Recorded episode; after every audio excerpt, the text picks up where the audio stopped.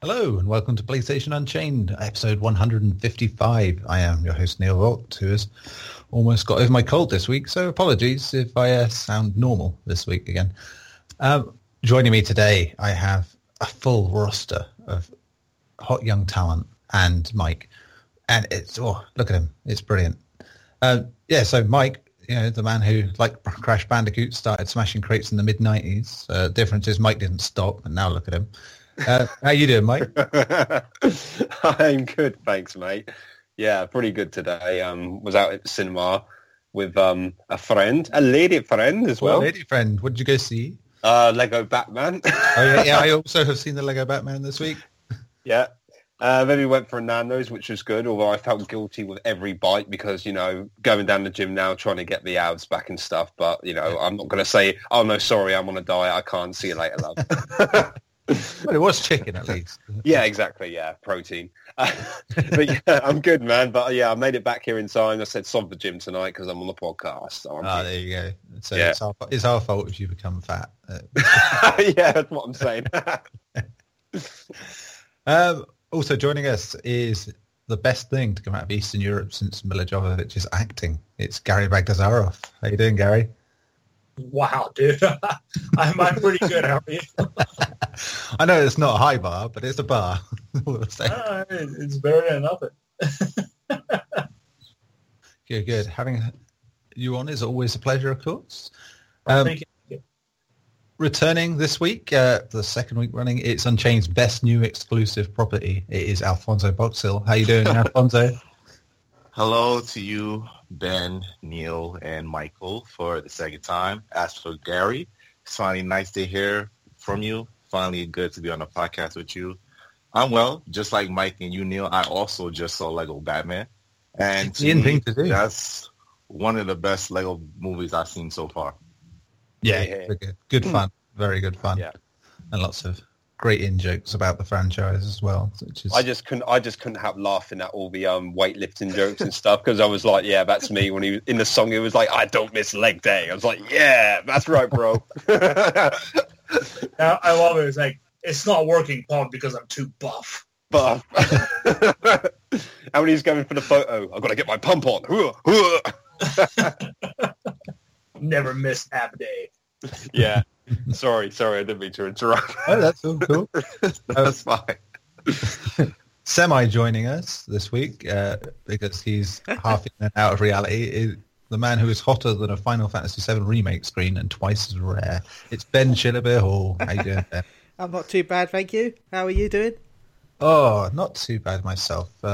Half-term week, you know, but the kids, of course, decide to be ill going into half-term week, so... It's not your children with bad attitudes. It's always a fun sort of combination. But, you know, one of them, the older one was well enough to go and see Lego Batman. So that was fun and nice to do. I want to go see that still. It is. Yeah, it's definitely worth seeing. It's the first time I've been back to the cinema since Mad Max Fury Road, I think. Yeah, it's been a while. Buy me, mate. yeah, well, you know, other means and stuff to watch what I want to watch. Always. Yeah. Time and money and all that. Yeah. Quick recap. Last week after the main podcast, me and Ben did a brief predictions feature type podcast, which was... Will Mike show up for the next episode? No. By the way, we got a wrestling podcast follow us for that. Really? Yeah. Brilliant. Oh, sorry, I spoiled it, but yeah, wrestling. Yeah, you spoil the surprise now. You know, apart from that, everyone listening kind of sees the feed. Yeah. We've seen that. But, yeah, Ben, as we established the other week, doesn't have much knowledge in the way of wrestling, and I do. And we basically both did the predictions for last week's Elimination Chamber event for WWE, with Ben with no knowledge, me with full knowledge, and Ben's strange reasons for picking winners. The results came in, and you'll be happy to know that Ben scored 2 out of 7. Which, you know, and I scored 4. So, wow, the first of many. And between us, I think we got 5 of the 7 correct, if I'm right. And yeah, it was good. Hey, so that means I got 1 right that you didn't. I'll take that. Ben correctly predicted that Naomi would beat Alexa Bliss, and I believe... Good on Naomi Campbell. Naomi Campbell. Neil, you want to hear a funny story about this? Go, yeah. Go for it. You remember last week when you was doing the predictions of who's going to win, and you said you rather Alexa Bliss, and I told you I don't care for her? Yeah. When I was watching that match, as soon as Alexa Bliss came out, my whole service cut off, and then when the match was finished, it came back on. You got told. That's for sure. Oh, dear. That was a good match, though. I quite enjoyed Naomi winning still, despite that. But, yeah, it was... Naomi's a good character as well, I think. And now she's injured and probably has to drop the title. It's about as serious as Seth Rollins' injury, so... anyway... I can't remember what one you got right, Ben. It definitely wasn't the Elimination Chamber, because you picked Ambrose. Who did you pick? God, I can't think. Oh, yeah, of course, you picked Apollo Crews and Kalisto to win. Actually, you picked Apollo Crews to win, and technically he did win the fight out of the two of them, because he was the one that got the pin. So.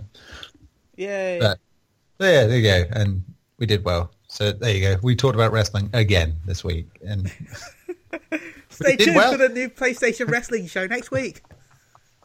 Yeah, well, I think, what is it? Probably is going to be next week, actually, where we the next set of predictions come in. So, yeah. Didn't we have a wrestling podcast? I'm sure. No, we did a special. Oh, we did a special one. Yeah, that's what I mean. Yeah. But, Dane was on it, wasn't he? That's right. And we'll be doing that again this year, I think. But WrestleMania. So. Oh, I won't be on that because I know will Jack. Be on it. How ironic, the man who pumps iron is the one who won't be on a wrestling podcast. Yeah. My knowledge of wrestling is limited to Hulk Hogan and The Rock. It's okay. One of them is bound to show up, so. Oh, okay.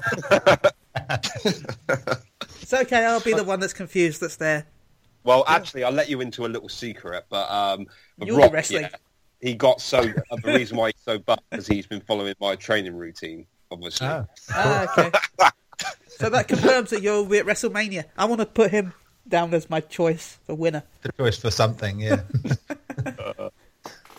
Anyway, we're actually supposed to be here to talk about games things. Oh, yeah, I forgot that, sorry. I suppose there's a few little stories to note this week. Crash Bandicoot. Oh, bless you, yeah. Crash Bandicoot got its release date of June 30th, and I think we saw a bit more footage of it, which, yeah, looks like Crash in Unreal Engine. You can just hear the enthusiasm there. Yeah, I'm just looking ahead to June 30th now, when the PSU gets shut down by the amount of people complaining about my review. So it's going to be fun. You actually reviewed that then? Oh, yes. But Neil, how can you review it? You're not a bandicoot. I'm not a bandicoot. I'm no kind of marsupial, I'm afraid. Nor am I from that region. So it's, never mind. But I'm the closest thing we got, I think. So. And it's, sorry, what was the date? June 30th? June 30th, yeah. Which I think was predicted it would be June. So, so not long after. What a shame. Yeah. It's 10 days after Stormblood. I guess I won't be buying it. I know. What a shame. Shame. Everyone happy with that? Did you see the footage, brief as it was, for that one? Mike? I haven't actually seen the footage yet for some reason. If I had done the story, I undoubtedly would have done, but Stephen saw to that. It's weird, to be honest, with me, with Crash Bandicoot, I haven't really played them that much at all. I think I only played the first... Actually, I played the demo of the first one, the old demo disc used to get on the PS1. Played the demo and that, seemed cool back then, but I never really got into the series. I was always more about Mario and Sonic back then. But unlike bad taste, basically. Yeah, I was just going to say, unlike you, Neil, I don't have a seeping hatred for the Bandicoot, but it's just mild disdain. Yeah, mild disdain. Yeah, so no, I'm pretty just kind of meh about Crash Bandicoot, to be honest. But at the end of the day, it's bound to do well. It's another PS4 exclusive, so in that sense, I'm glad it's out quite soon, sooner rather than later. But. Yeah, I don't really have much to add on that. I suppose you could say, well, now is a good time to get into them, I suppose. So, yeah, all the strange and horrible things happening in the world these days, why not bring out the Crash Bandicoot game? Yeah, so there we go. Yeah, that's about it, really. You, Ben, your hot take on this few-day-old story. It sure does have a release date, and it does look like the Crash Bandicoots. There you go. That's a very good and succinct point, that one. I like it. And that is about it, because it comes out right at the same time as 14's expansion, and anything else doesn't really exist to me. Yeah. He's right, you know. He's right. You won't see him for dust. The dust or days. It's like a black hole that just everything else just sort of goes. What about you, Alfonso? Like I mentioned last week, never got the chance to play the Crash Bandicoot game. So, and I did also mention that this is one of the games I was looking forward to playing in terms of this year. So, June 30th needs to hurry up as soon as possible. Yeah. Oh, we have a fan. That should be interesting when you and Neil start talking about that.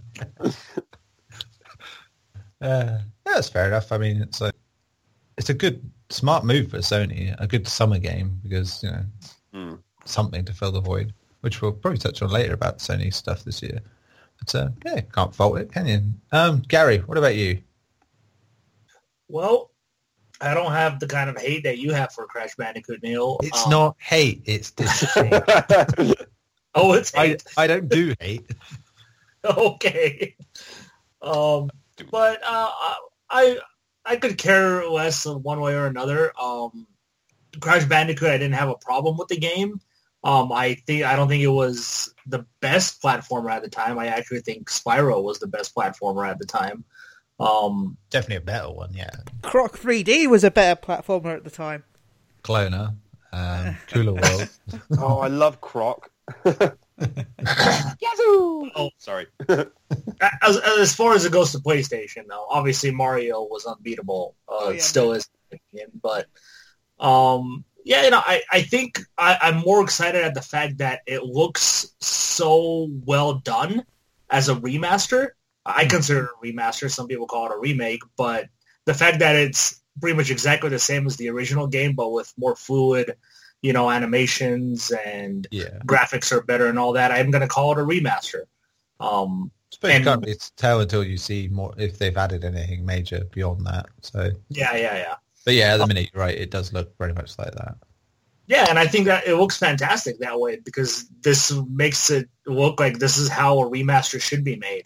Yeah, and it's what people wanted. You know, they didn't want a remake; they wanted a remaster, and that's what they're getting. And I know a lot of people, if we're going to talk about Final Fantasy VII, they wanted a remake, and that's what they're getting. They're changing a lot of stuff. And people are obviously already complaining about that. And it's like, maybe you should ask for a remaster, not a remake. Two different things. The problem is a lot of people don't sort of know the difference. It's an interchangeable word. It's just it's a buzzword for stuff, you know. That's a good point. That is a good point. They do mean very different things if you go deep down and go into it. Like Resident Evil. Remake. Not the see, here we go again with remaster, not the PS4 version. But see, that's the thing. Resident Evil Remake, the original GameCube version, is a remake. It is a full-blown remake, definitely. Yeah. It's built from the ground up. Yeah, new stuff. But the PS4 version is a remaster, which is actually a remaster of a remake. Like I say, it's a remaster remake. Yeah, exactly. That's a good... Yeah. It's a port of a remaster. Because people keep saying it's a high... I notice people call it a HD remake, but it's actually a HD remaster because they've just remastered the visuals. Yeah, you know what? That's another one that comes up a lot as well. HD remake of stuff that was in HD already. Yeah. I know that wasn't, but there are games... HD remastered remake. It's like PS3 games where they go, oh, it's a HD remake of this game. It's like, no, the HD was a thing. You know, it's a... a very big thing. And in a way, I kind of blame some journalists for that, for calling it that. It's buzzwords, isn't it? Yeah, and a lot of journalists call it a remake, and like you, Mike said, it's an HD remake, and it's like it's not a remake. So yeah, it is confusing, but to me, Crash Bandicoot is a remaster, and I think it looks good. Obviously, more footage would be great, but there's plenty of time for that. I mean, it's June. There's still E3 before that. So, I could care one way or another. I know my best friend is a huge Crash Bandicoot fan, so I know he's going to eat it up. But I mean, I might try it, but I don't see myself buying it on day one at all. Yeah. I mean, I'm certainly not going to buy it. That's for sure. You know, this is the way I'm going to test it, and I'll be told that I should never. You know, I probably end up liking it. That'll be me. That just be that would be hilarious. The fact that you end up liking that game. I like the fact that it's not full price as well. Well, yeah, that would. I mean. I mean, it's not as cheap as I was expecting. I was expecting $30, but $39.99 is at least still not $60. Yeah, this is it. So, especially considering this is Activision, who charge full price for Marvel Ultimate. Nothing about this whole thing screams anything to do with Activision. I know their name's on it, but yeah, nothing about it says Activision. It's just apart from cash grabbing from old stuff, but. I mean, if it was Activision, it would literally have the same graphics as the PS1 version. Just that'd be twice as expensive. Yeah. The only difference would be it'd be smooth. Yeah. Yeah, it'd literally be smoothed out. Literally, all the jagged edges gone. It would, yeah. Including the boxes that are supposed to have jagged edges, they'll be rounded instead.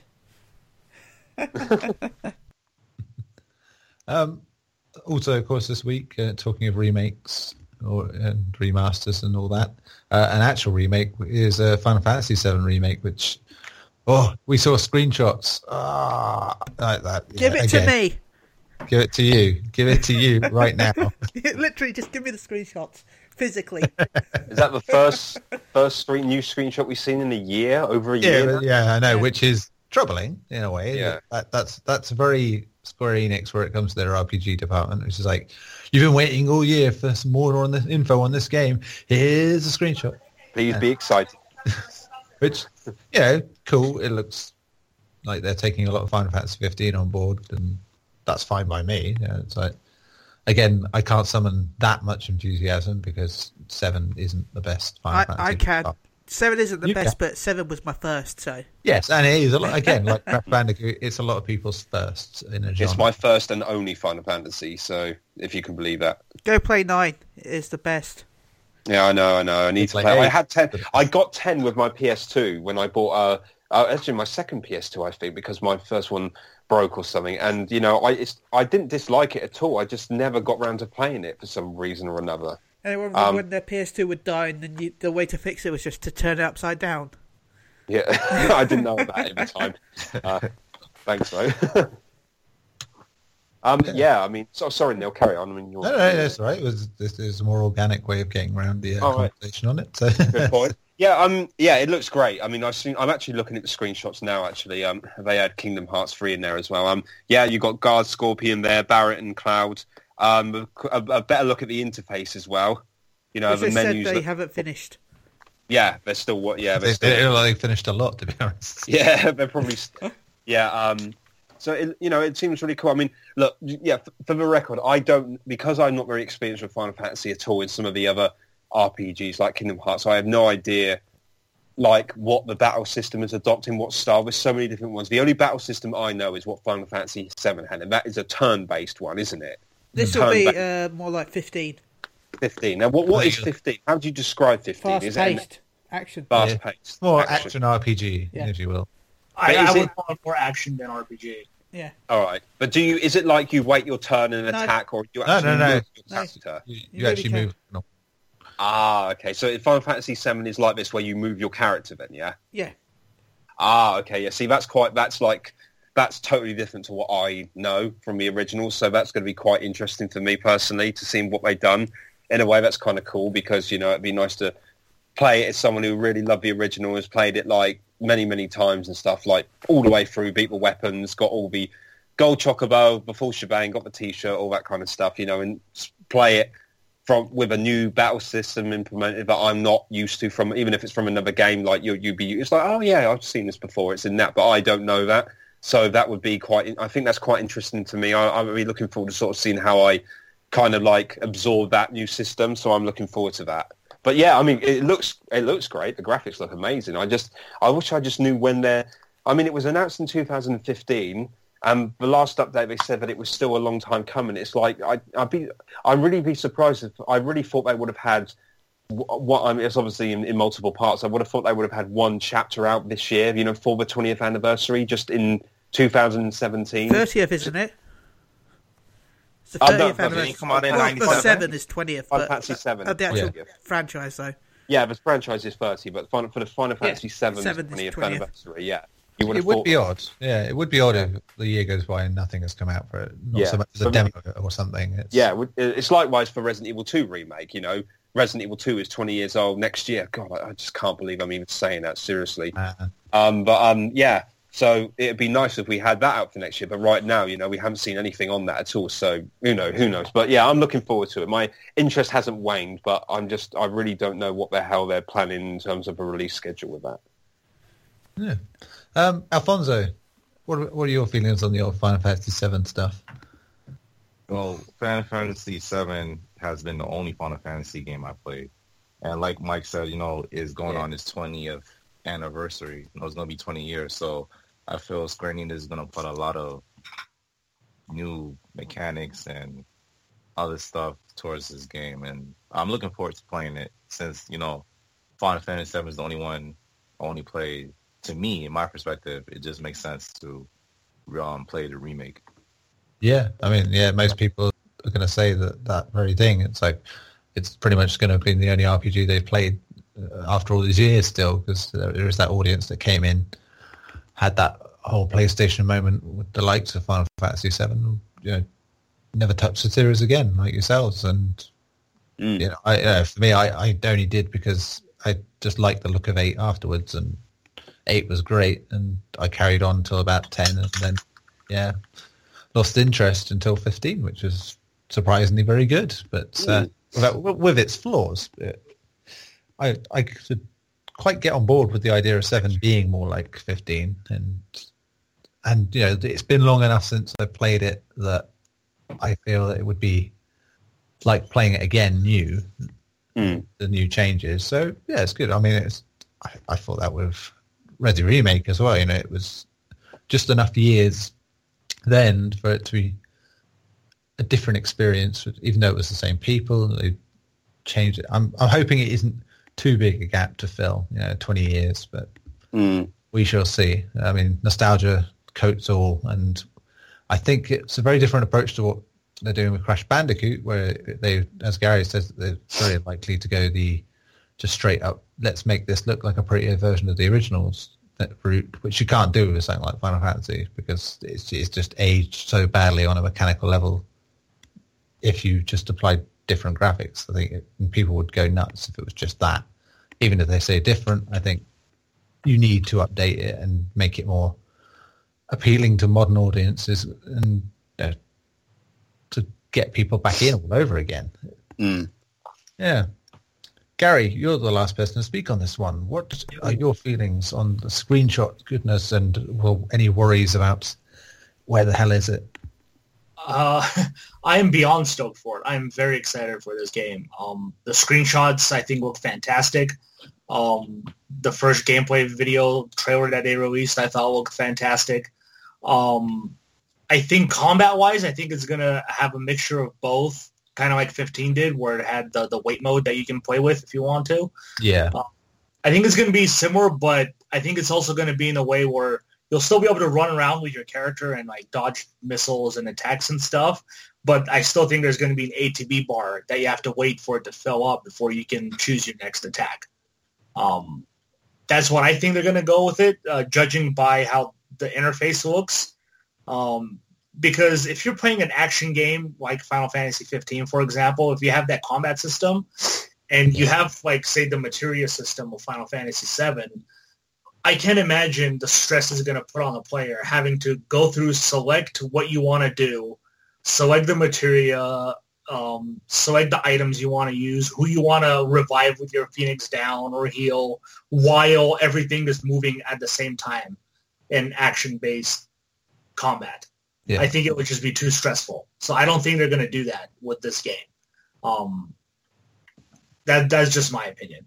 But there's a lot of stuff that I think a lot of people missed about the information on these screenshots. Like they said that the environments are going to be destructible, which I think is really cool. Like I'm reading an article here where they said that when they released these screenshots, the director said during the fight with the Scorpion, the environments, some parts of the environments will get destroyed. Covers will get destroyed, so you can't hide behind them. I think that's really cool. Lots of cool changes they're implementing. I'm really excited for it. I know some people are complaining that they're only showing off the Mako reactor, the beginning of the game. And I'm like, really, people? Like, you're complaining that they're not showing you the world map right now? Like, the whole point of remaking the game is that, you know, you're getting to see it all again for the first time. Why waste that on seeing screenshots at this point? It's yeah. Like, and you gotta, this is what Square does. They tease a game for so freaking long every time. And I think that's their fault because they announce their games way too soon, in my opinion. Like I said before, they never should have announced Final Fantasy VII until after Final Fantasy XV came out, because I think it took out a lot of excitement from 15. But yeah, you talking about that, Gary? By the way, do you know that the person that was announced to direct it at the show didn't even know he was doing the project? Basically, well, after it's a good way to know what your next project is going to be, I guess. Yeah, basically, from what he said, I was reading, I knew that. So basically, he was trying to get the 7 remake to being made. But Square Enix kept turning it down, and then they announced it on stage, and he literally phoned up after they got off the stage asking, "I saw my name at the end. Does that mean I'm doing the directing?" It's like, yeah. So, yeah, I read that. Yeah, yeah. I think it's one of the two. It's either Tetsuya Nomura or Yoshinori Kitase. I can't remember which one it was. It's Nomura, one of the two, if I'm rightly. All right. The original creator, one of the original creators, is 7. He's like, I didn't know. See what I mean? Early announcements. It's terrible. Yeah. So early that the people making it don't know that they're making it. Yeah. Which explains a lot about the previous delays. Yeah, they could have probably easily waited till the PlayStation last PlayStation. It's time it was shown. Oh no, that was that year, wasn't it? Because that hasn't been shown for over. Well, they showed it in December, and PlayStation Experience was in December, and I think they could have revealed it then. Yeah. I mean, compare that to Nier or Tommaso, which I think was about a year and a half ago that got revealed, and it's coming out soon. So it's like swiftness, boldness. I know, different kind of game, but still. It was nice to see. It was nice to see Resident Evil announced and released quite quickly. Though I remember waiting, it seemed like years for the games when they. Yeah, I mean, again, that wasn't even a year. Like bloody Code Veronica. I remember that was announced in 1998, and it didn't come out until 2000. Yeah, and then whereas like 3 came out very quick after. Yeah, 2. Yeah, it's mad like that. But there you go. I think the reason why it got announced as early as it did was because people were pissed off at when they Hashi told everyone with announcing the remaster of Final Fantasy VII for PS4. And it was just the PC version ported over. Yeah, the PC port. Yeah, that was at the PlayStation Experience 2014. Yeah, but you'd be excited. Yeah, it's like, we've got the game you've been waiting forever. It's still there. Yeah. Yeah, that was that was a massive troll. That one. I still need to get the platinum for that. Yeah. Again, another one, by the way, that considering what it was, should have come out a lot quicker than it did. I know, it's crazy. Yeah, because it. Yeah, because what they announced it? That it came out the same day. No, it came out a year afterwards. They announced it. It was announced at the PlayStation Experience 2014, and they announced it. They said, "Oh, by the way, if you can't wait for new Final Fantasy VII remake stuff, the PS4 version of Final Fantasy VII is actually available to download today." Yeah, it was a whole year. It's like, what the hell? Seriously. Yeah. Yeah, but as far as something playable, I think there will be something playable. I think it's going to be bundled with Final Fantasy XII.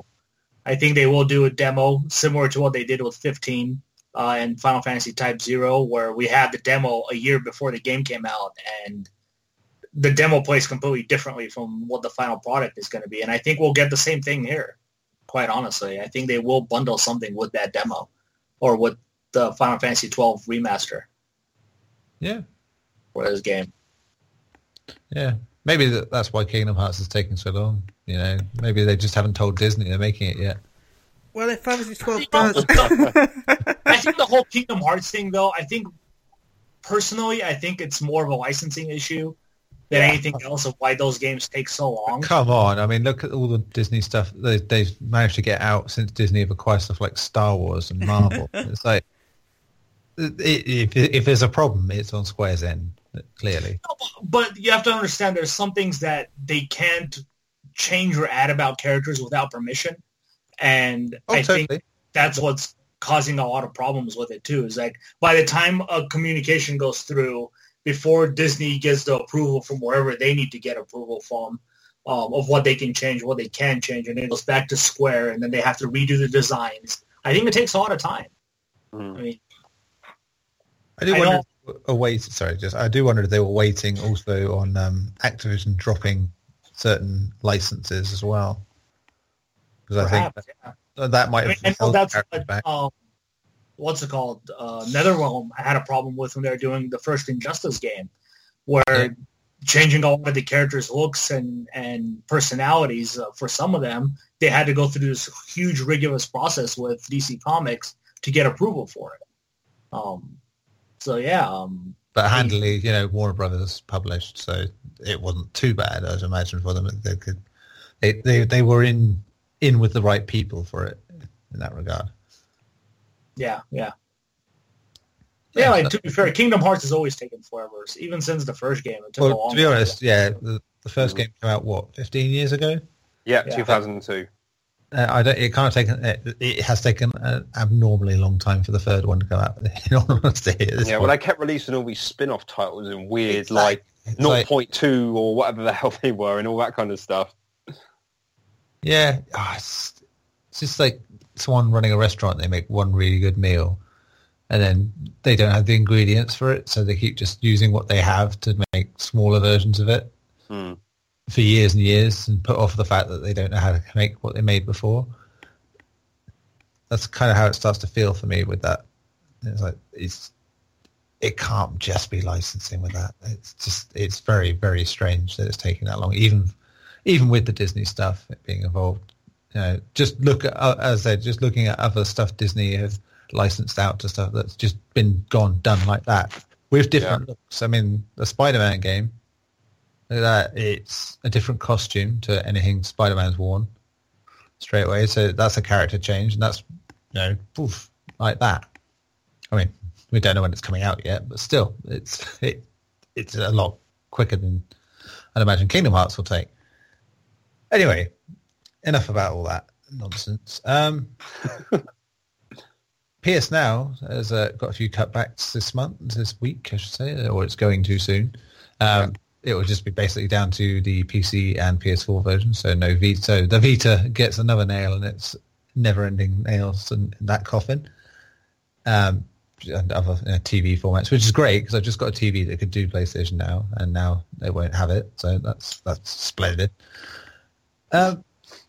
Is it the start of the end of PS Now, or are they just being sensible? I'd say is the question at hand. I personally think that it's just them making a sensible decision. Okay, well, rather than spread it out over all these places, let's lock it down to where it's working best, which is our own console and PCs, places, things people have everywhere and are ready-made for working with games. And I think, I just think it was too fussy the way it was, and that, for the general public to understand and get to grips with. It's not one of those ideas that maybe came in a little too soon in a lot of ways. Alfonso, what about you? Well, I think Sony did this, for the simple reason that they're focusing more on the PS4 and PC. In my personal opinion, I think is a bad move, because I know a lot of people who to now don't have a PS4 or a PC that has the capabilities to run PS Now. Usually the people that I socialize with don't get the newer console until the cycle's getting close to ending. Yeah. Personally for me, I use PS Now mostly on my Vita, and yes, I do have a PC that can use PS Now, but in terms of the Vita is more portable than the PC is. Yeah, I mean, it's a huge appeal in terms of the Vita, especially. It's that you can just have the PS3 games on the go. Yeah, exactly. So we don't know when they're going to cut it off. So I'm just going to keep using my Vita. Is it April? I think it's April they're cutting it off, if I remember correctly. Oh, I will keep using my Vita until they cut it off. I think it's August for August. Yeah, I know something is ending April. I think it's like a line of TVs or something. What a specific like. I think it's 2016 Bravia TVs or something weird like that. I was right, partly right as well. It was the Bravias that were April. That was it. Yeah, that was it. Yeah, August 15th for the rest. So, which means Vita, PlayStation 3, PlayStation TV, Samsung TVs, Bravias, and Blu-ray players will all now no longer. That's a shame, because my TV supports it. Yeah, I just said, my old one did, but I never set it up for it. But now it's like, I could do it now. It's because, stronger internet, better TV for it. And no, yeah, it's like, again, any time I've ever put PS Now on as a service, it's... no matter what strength I have, it has never been very stable for me. But I've had some games that are really stable and some that are really bad.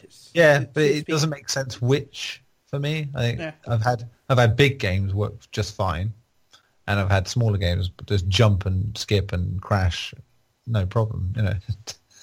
Oddness. Yeah, who else was on? Gary. You're a user of PS Now. I am a huge user of PS Now, and I'm very disappointed. Very, very disappointed. I don't think it's a good move in any way to get rid of it from any of those things, because PlayStation Now was kind of built and promised to be this kind of next step into the future of PlayStation, where they promised eventually PlayStation Now is going to have PlayStation 1 games and PlayStation 2 games, and eventually down the line it's going to have PlayStation 4 games. And I think that was going to be like the perfect thing for them, where maybe not the next generation, but the generation after that, they won't even need to build a new console. They can just have this app pretty much that plays all these amazing games. And now that's not going to happen because, sure, you have the PC, and that's fun and all, but I think the great thing about PlayStation Now was the fact that I don't have to hog my PlayStation 4 to my friend's house to play a certain game. And I didn't need to do that with PlayStation. I can just, I can play it on my Vita when I'm on an airplane or on a train traveling somewhere. I can play whatever PlayStation 3 games I wanted. I can go to my friend's house, log into his TV with my PlayStation account, and play whatever games I wanted from PlayStation Now. Now I can't do that. And obviously people are like, you can just hook up your monitor to your TV. And it's like, I don't want to do that. What's the point of doing that? That's like 3 extra things I have to do when I could have just done it straight from the TV. It just cuts the convenience out. Yeah, you might as well just buy a PS3 and have games. Yeah, but to me, it kills the point. Like, sure, the PlayStation 4 is the system that most people have that are going to use PlayStation Now. But if you're using PlayStation Now on your PS4 more than you're playing PlayStation 4 games, what the hell did you buy a PS4 for? That's my big thing with PlayStation Now. Like, I use it, PlayStation Now, on my PS4, but mostly when my friends are over and we want to play some sort of fun party games that the PlayStation 4 doesn't have. Yeah. PlayStation Now has a lot of those games that we can just play couch co-op all the time with. But other than that, PlayStation Now for me, I mostly used on my Vita, and sometimes on my laptop when I'm at work. And you're taking a lot of that away from me, and it kind of really hurts the consumer personally that you're doing that, because you promised all these things, now you're taking it away. And I think one of the biggest problems is the pricing to this day is still too high for it. Yeah, again, not something Sony are very bad at with a lot of things, and still to this day. I understand you had the price, $20 a month when it first started, and in my opinion, that was acceptable because it's something new. You need to build money off of it first. But 2 years later, I think it's been 2 years since PlayStation Now came out. Yeah, I think it was 2014 originally, and then 2015 when it launched full. Yep. Yeah. And it's still that price. And sure, every end of the year during the holiday, you're like, oh, we have the special deal for $100, you can get a year subscription. That's a great deal. I always buy that deal. Yeah. But not everybody's going to fork over $100 straight off the bat during Christmas time. Well, and now will people think even less of doing such a thing when, you know, oh, look, they're already cutting things off. Is it worth doing it for a year, not knowing if I'm going to get a year's worth out of it? Yeah. And I can see them doing it for, like, Samsung TVs and stuff, but why would you cut it from your own Sony TVs? Why would you cut it from your own handheld? Like, if it's a Sony hardware, it should probably run Sony software. Yeah. Again, this is Sony and their history of anything that doesn't succeed exactly like they want it to. They tend to just go, oh, we've given it our best shot. Bye. And that's it. But isn't a main console anyway, at least. It's like they did it to a degree with the PSP. They did it with the Vita. The Vita and the memory card thing, of course, brought up the price problem. Again, something they never bothered changing. To this day. But they pretty much killed the whole system off, and it's not getting anything, you know, big and new. They're still insisting that, no, you've got to pay shitloads of money for memory cards. It's like, I mean, to the point where looking to trade mine in, but the memory card's worth like a third of the value of the PS Vita in selling it, which is ridiculous. Yeah, it's worrying, yes, that they are cutting stuff in one way, and yes, I still think that it's just because it's not making them as much money as they want, but if they were to put the price down, it would probably help, because, as we said, people don't necessarily have the internet, you know, not the strength necessarily being a problem, but the consistency of connection. It's like, you know, I have very high strength, great internet in a lot of ways, but consistency of that connection, not so much. So it should, in theory, be very useful for me, but it's not because of that. So certainly you've got to think like that, that not everybody has the high end of this, high end that, and I don't know.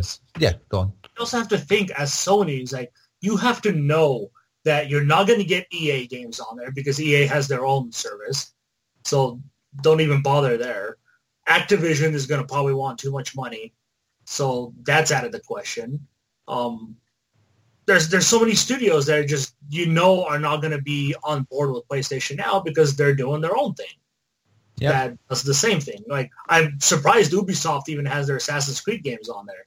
But since Assassin's Creed games, they haven't put anything else from Ubisoft on PlayStation Now. Because, again, they have their own service. Why would they want their games on a different service when they have their own and they can reap all the profits from it? You know, it's charging that high of a price a month for a service that's going to have, you know, the lower-end games that most people probably don't want to play is just asking too much. Yeah. Well, sure, you have Capcom who's on board. They add a lot of games on there. Koei Tecmo adds a lot of games on there. Namco adds a lot of games. The Japanese companies are always on board with Sony. They're always they're so tightly knit together. Yeah. Over that it helps them. Well, it's definitely Sony's biggest strength. You know, overall, is having that Japanese connection is where Microsoft's probably suffered this generation very much, is that they don't have that pool of developers and publishers to go to because Sony have got it wrapped up. Yeah, and you also have to know that PlayStation Now doesn't support online play. So even if they got, like, Battlefield or Call of Duty, you're only getting the single player. You're not going to go online and play multiplayer from there, so why would you fork over so much money for that? It's just things I think Sony did. No, it doesn't support online multiplayer. Oh, well. On none of the games. There's a disclaimer on every game description that says does not support multiplayer. Oh, well. Yeah, you're probably thinking of the Xbox One, which has the backwards compatibility, which does still have the multiplayer stuff for games. So, yeah, a shame. You know, not long after Red Dead Redemption got added to it as well, and it's... Obviously, they've still got plans for it, you know, still adding stuff to it, but maybe they're rethinking their strategy a little. Who knows? Mike, what do you reckon on that one? Well, I haven't used PlayStation Now at all because my internet is so crap. It'd be like trying to like jumpstart an old banger, to be honest. It'd just be, you know, so that ain't gonna work. But I know a few people who use it. PS, apart from you guys, there's one guy, my mate Steven, uses it on the PS Vita all the time. He's going to be really upset about this. And like Gary says, I can't quite understand why they're doing this. I mean, just like he said, I thought their whole aim was to provide this was going to be like a future-proof kind of like ecosystem where they're going to have all these devices and they're connected and stuff, and you can, you know, have it on. It's not just limited to PS4 and PC. You can have it on, like, you know, like it was all these TVs on PS. I mean, PS Vita in particular, that was a massive. I can imagine that being a massive selling point for Vita, like for many people. And it's like it just seems a waste that they're kind of limiting it so soon. I mean, it hasn't 2 years isn't for that kind of thing, isn't really that long. I'm a bit surprised that they're, you know, it's like, I just think they're killing that kind of functionality too soon, because people, you know, not everyone is going to have a PS4 necessarily doing that. I mean, this way they could have attracted people who were not perhaps hardcore gamers, but I thought, oh, you know, I can play PS3 games on my TV. I think I might go in for that kind of thing. You know, I just think it had a broader appeal. And by doing this, they're limiting it. And I don't know. I'm kind of surprised, actually. I mean, I don't even use it, and I'm actually quite upset, because I can, especially for the Vita, like I said, I can totally see the appeal of that. And you know, I know people who have got it and use it a hell of a lot. Literally, my mate only uses PS3 games on the Vita. You know, he doesn't have a PS3 at all. So it's people like him are going to be pretty, you know, shit out of luck, really. So it's a shame. It's a shame. In fairness, probably thought that PS Now might actually help the Vita a bit, and I don't think it has the way they've hoped. All right. And let's be fair, Vita isn't going up in numbers very much these days. It's a console on the way out, and you can understand why they go with that and PS3. That they think, well, why support it when you put, the majority of our audience is clearly on PS4. And then the next best thing, I would imagine numbers they looked at and went, well, the PC as well, probably doing well now. And because, you know, there'll be people that wanting to play PS3 exclusives on a PC. So, yeah, it makes a lot of sense in that regard that they would ditch Vita at this point, because why not? Everything else ditched Vita in the last 2 years. Yeah, that's true. They've been terrible to Vita, I think, Sony. Yeah, it's been an absolute waste. They didn't support it well at all. It's such a shame. It had so much potential.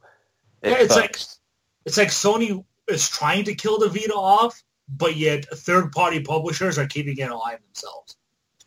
Yeah, and in Japan, Japan is still doing well. Well enough in Japan that like the PSP keeping it alive. Yeah, PSP at least had. It still sold, what was it, like 60 million units, and it still got a lot of really good support. You had exclusive, at the time, you had the exclusive GTAs, you had a Gran Turismo, you had Siphon Filter, you had, there wasn't an exclusive Resident Evil, what other game, you know what I mean? God of War. Yeah, God of War, Silent Hill. Yeah, Silent Hill, yeah. You had all those great games. I mean, Vita didn't get half those things at all, you know, I mean, they got some really good stuff, but they didn't follow up on them, like Tearaway, which is great, but, you know, obviously that came to PS4, you know, they never followed up with that. Same with Gravity Rush as well, yeah. Yeah, Gravity Rush, you had you had exclusive Call of Duty, which was a load of rubbish from what I remember. I never played it because it was meant to be so bad. Obviously, you know, you had Killzone Mercenary, which I liked, but, you know, there just wasn't enough of that kind of stuff. But anyway, sorry, you know, that's a whole nother topic, you know, the whole I mean, it's...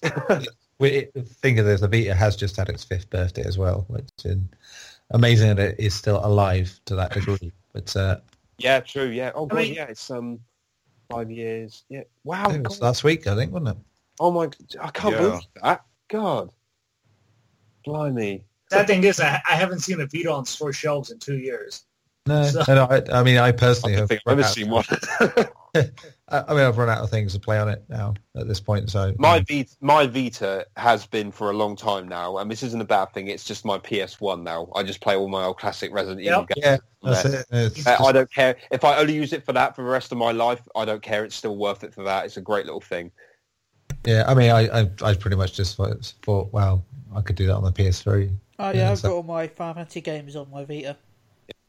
Having said that, I started Final Fantasy VII on it 2 years ago and still haven't finished. Don't worry, I still haven't finished Platinum, the 7 remake on PS4. Oh, there's only one trophy that I don't have, and I just can't be bothered going through the whole game for just one trophy. What one is it, out of interest? Date Barrett. Date Barrett. I like that. I found that quite funny, but the fact that I've got to do certain things for it to trigger and means that if I don't do it, I'll have to replay the game all over again, which... As much as I love the game, I don't really want to play the game just for a trophy, if that's what I mean. If I'm playing it for fun, not just following a guide. Having to do certain things in a certain way to actually have it happen. It always dilutes the experience somewhat when you have to do it. But hey-ho. Anyway, that's probably enough talk about that. A good chat there, though, about all that. What else have we got? We were talking about what Sony are bad at. What Sony are good at, we did briefly touch upon it in that, is getting the Japanese market in and having those developers and publishers to work with them on stuff that doesn't come out anywhere else, or PC at the very least, or the most, sorry. And a quick perusal at the current best games of this year. You have a lot of Sony ones, or... You know, console or platform exclusive games already, and you consider the highest Xbox game currently is Halo Wars 2 on I think an average of 79, but above that you have the likes of Gravity Rush 2 and you have Hatsune Miku, Yakuza 0 and Neo, and of course you know the talk seems to be that Horizon will probably join that lot, and we're in February. And most of the top 10 games of the year are already PlayStation exclusive in some way. Yeah. But is it the best year PS4 has had already, in terms of exclusive? I mean, I know we haven't got all the way there yet, but just, Neo and Yakuza 0 alone have been so well received. And if Horizon comes out and does well as well, that's by the time we get to March, that's 3 really popular games, probably 3 of the top 5 games of the year already. Will be Sony exclusives. I mean, considering how poor the start was, for the console, it's amazing how great it has become and how, the supposed slew of Xbox exclusives at the time have pretty much dried up now, and they're obviously planning stuff. Well, what they said when the PS4 was launched? Greatness awaits. Eventually, in a few more years. Yeah. And it really has. I mean, there's probably... more in this first 2 months than in the first whole year, I think, in terms of really, really good exclusive stuff. And so, and it's a genius move by Sony. It really is. They've tapped into what made them popular in the first place, I think, as well. Well, it's that, and release all these big games during the dry season when nobody else is releasing games. Maximize your profits. I think it's brilliant. Why release, God of War or Horizon Zero Dawn during Christmas time when everybody's buying Call of Duty and Battlefield?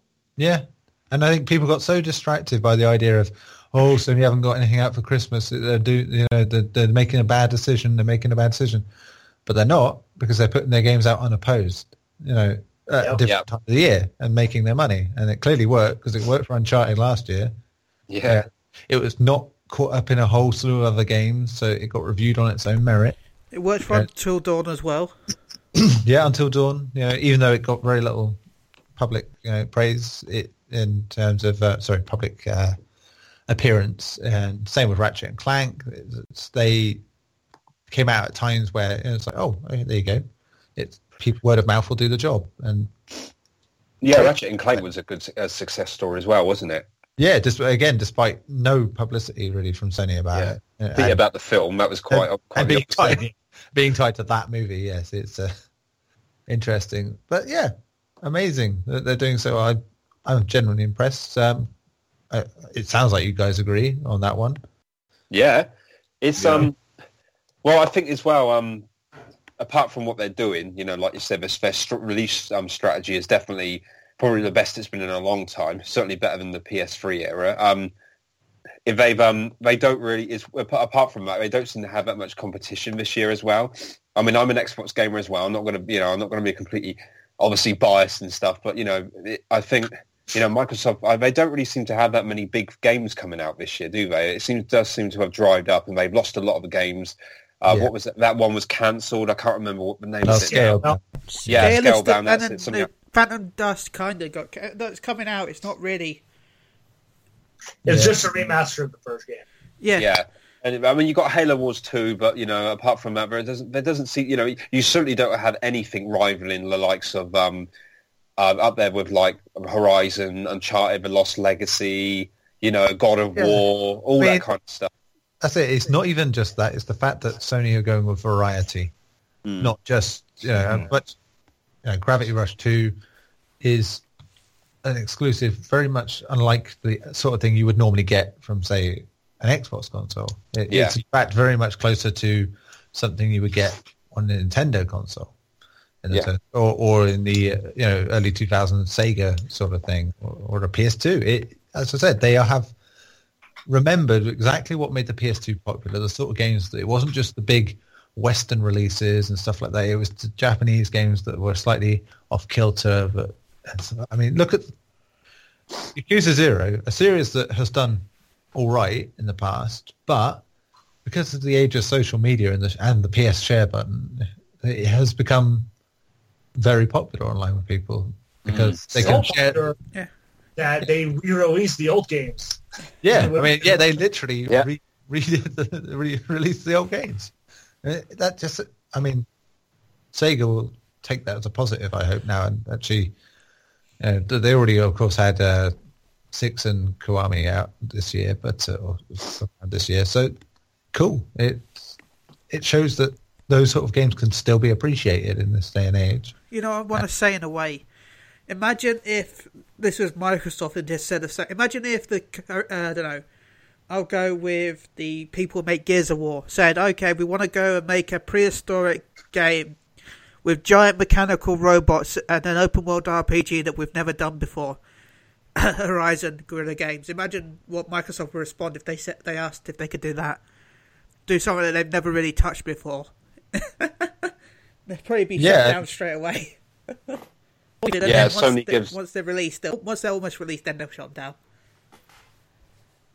Yeah, I think Sony are certainly open to taking risks and giving to their first-party studios a lot of creative freedom. You can't knock them for that because they definitely do. They're definitely behind whatever they're going to do. Whatever these studios want to do, like Horizon, Guerrilla Games, they want to say, "Oh, well, we want to do this completely different to Killzone." It's like, yeah, go ahead. They don't. They're backing it all.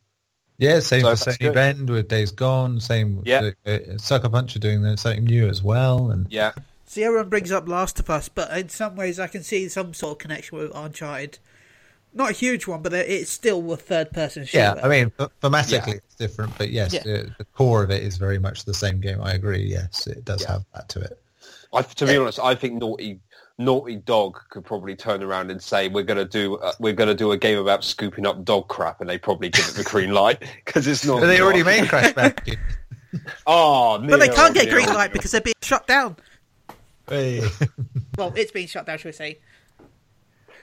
I also think there should be some credit given to Sony on the fact that they're willing to fork over their own cash to fund a game. It's like what they did with Street Fighter V. They funded that game pretty much because Capcom apparently didn't have the money to do it. Yeah, really? Yeah, that's why it's not exclusive. So. I actually did not know that. I just thought Sony said, "Hey, we want this, please take loads of money," and Capcom were like, "Okay." No, Capcom had said before that they weren't able to fund another Street Fighter game. Wow! And then Sony came in and said, "There you go. Here's a barrel of money." And then they came back and said, "Well." Have you finished yet? No. We've got this many characters. There's no online mode, and the story is missing. We might need more money. And of course, how can I forget Shenmue 3?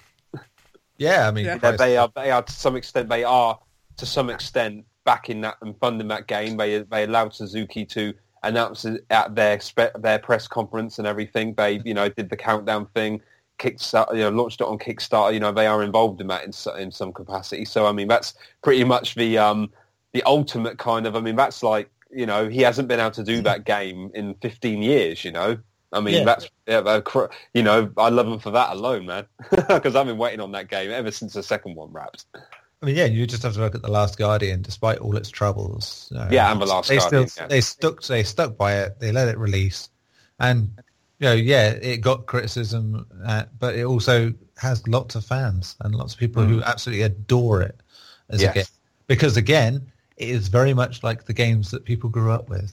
Yes. And that is literally what people want, modern versions of what they once played, get that heart back into their games. And a lot of games have that in a way with the big games, because they are just very much about, let's go shoot that, and that's it. And there's very little oomph behind it. There's very little charm. It's no surprise that games like Yakuza are popular this year, because they have that quirky, offbeat nonsense that you can share around and go, look at this, look at the shit in this game. It's hilarious. It's brilliant. More games need to do it, and Sony are willing to back that. They may not back it with advertising necessarily with all of them, though I think they've learned their lesson a little bit on that now, and will probably back again. I mean, Gravity Rush 2, they did back it a little more than they did say backed Until Dawn or Ratchet and Clank, but in some ways you can't really go at them for that, because there's so many games that they're making that if they advertise everything... Yeah. I mean, that's the mad thing, isn't it? I mean, and again, going back further, when you think at the beginning when they didn't have so many things ready for the PS4, securing all that indie stuff was a good move, because it filled the library while they had very little to go on. And it means that now that they've got a huge library of games, whether quality be damned, it's still a very big library. For a console that is not even... a few years old, it's fantastic. Even look at like Neo, which is my game of the year right now. It's one of the highest rated PlayStation 4 games ever at the moment, and we probably wouldn't have even had that game if it wasn't for Sony, because they went and published it in North America. That easily could have been a Japanese only game, but Sony decided, hey, we'll publish it outside of Japan, and they put a lot of marketing behind it at the very last moment. And again, like you said, word of mouth got around about that game. Like, how many people cared about that game going into its release up until, the last two demos or the betas that came out? Everybody started going crazy over it. And now I see advertisements everywhere for it. It was the second highest selling game on for January, or what was the MPD's? I think it was number 2 behind Resident Evil. Yeah, I think it was, despite coming out later, wasn't it? Late, yeah. Oh, yeah, I just got to say, woo, for Resident Evil 7. Make it number one. Again, I know not related to what we're talking about so much, but, another good game of the year, in this year. It's like, to have all that on the PlayStation, and though I'll probably wanted to talk about it a bit later, just reviewed an indie game called Semispheres, which is currently a console exclusive on PlayStation till I think the second half of the year. And small indie puzzle game that's very clever, very inventive, and it's nice that it gets its first chance on PlayStation. And again, there's quite a few indies that get that. It's that balance, I think, of having indie games, middle tier games, and your big budget ones. I mean, if Horizon does what it could do, then Sony suddenly have someone who can match Santa Monica and Naughty Dog in terms of being big heavyweight name, because as much as Guerrilla have done very pretty games, they are not one of Sony's heavyweights really at this point where Killzone's concerned, because none of the Killzone games have really lived up to what they could have been. So it would be good if they could actually get that and join that club of great Sony bunch, that great Sony bunch. And we're just starting, like, first 2 months of the year, and what we already have. Like, we still have God of War, probably will release at the end of this year, maybe start of next year. Yeah, I mean, Sony would probably just say, no, put it out in January. Why not? It's like... Yeah. Well, God of War's always been March, so I expect March. Yeah, it's mostly been March, so I have a feeling it might come out next year, too. Yeah. I mean, can you imagine if they release like God of War in March, and then in like June we got Last of Us 2? They'll just kill everything. Yeah. Plus the Uncharted DLC, you know. Yeah, but I don't think The Last of Us 2 is not going to be out until 2019, probably. Oh, no, definitely not, no. Yeah, that's going to be a long way off. I don't know, that seems a bit too far away. No, really, it's not. I've been listening to a few podcasts. They reckon that game is definitely in the early stages of development. It really won't be out for a long time, I reckon. I hope you're right, Ben. Don't get me wrong. I don't know. It might. I think we'll see it next year. I really do, because that would be a bit too long for Naughty Dog. They seem to have a good. Yeah, I mean, just here's a point for you. Just next week, in the week that Microsoft's only big exclusive comes out, yeah, Sony have in the same week out on their console exclusively, obviously PC versions of these games too. In some cases, Night in the Woods, Berserk, the Psychonauts VR game, and I believe they've got Malicious Fallen as well. So 4 exclusive games. And out. Horizon. Yeah, Horizon the week after, yeah. And then Horizon the week after. In the time where Xbox are releasing one of their tentpole games. And it's like, even then, and obviously these aren't the biggest games bar Horizon, but still, healthy. Really, really healthy that they could be putting out 4 games that you won't get on a Microsoft console. Or even a Nintendo console, and it's splendid. It's smart strategy, just loading it up, and then later you go into next month, as you said. Horizon's there. You have Nier as well, and which is also an exclusive. And it just goes on and on. And I think Kingdom Hearts is later that month as well. The remasters, and then Persona is after that, and Dragon Quest Heroes, I believe, is exclusive as well. Yeah, that is. So yeah, just Dragon Quest 8 or 11. Sorry, yeah, it's not exclusive to PS4, but it's not coming out on Xbox. It's coming out on the Switch and PS4 and the 3DS. Yeah, I'm just chuckling here because I was just going for this release schedule and OpenCritic and Scalebound still there. So, well, maybe Scalebound just blows my out. Maybe in a universe. Do you know what game it's above? What? Dead Island 2. I played Dead Island 2.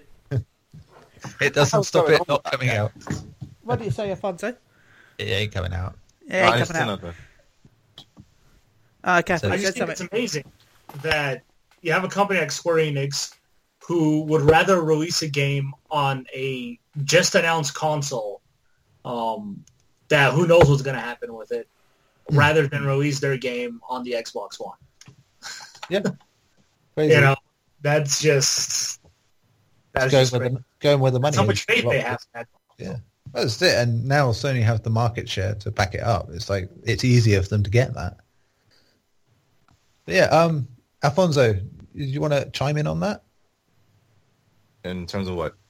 In terms of Sony's strategy in terms of exclusives and how you feel. Oh, well, I think they're doing a good job the way they're doing it. Examples like we mentioned, Uncharted 4 and Horizon that's soon about to come out. Uncharted 4 was supposed to be released last year, November, and they pushed it back because, to me, I feel that's a bad month to release that type of game, knowing that that's mostly the month for shooters, and they pushed it back into May, and look, it made like 2-point-something million in its first week. So, based off of Horizon, which was also supposed to come out in May last year, and they pushed it back, now it's coming in February. Imagine how much that's going to make, knowing that it's the first in the series. So, and I think that's going to hold us down into whatever Sony decides to release the next big game, or reveal the next big game. So, I'm not worried. I think Sony has this year won for 2017. Yeah, I mean, people will say that, what is Sony going to do in response to Scorpio and stuff? It's like, well, they're doing it. They've got a console that's got a steady stream of games.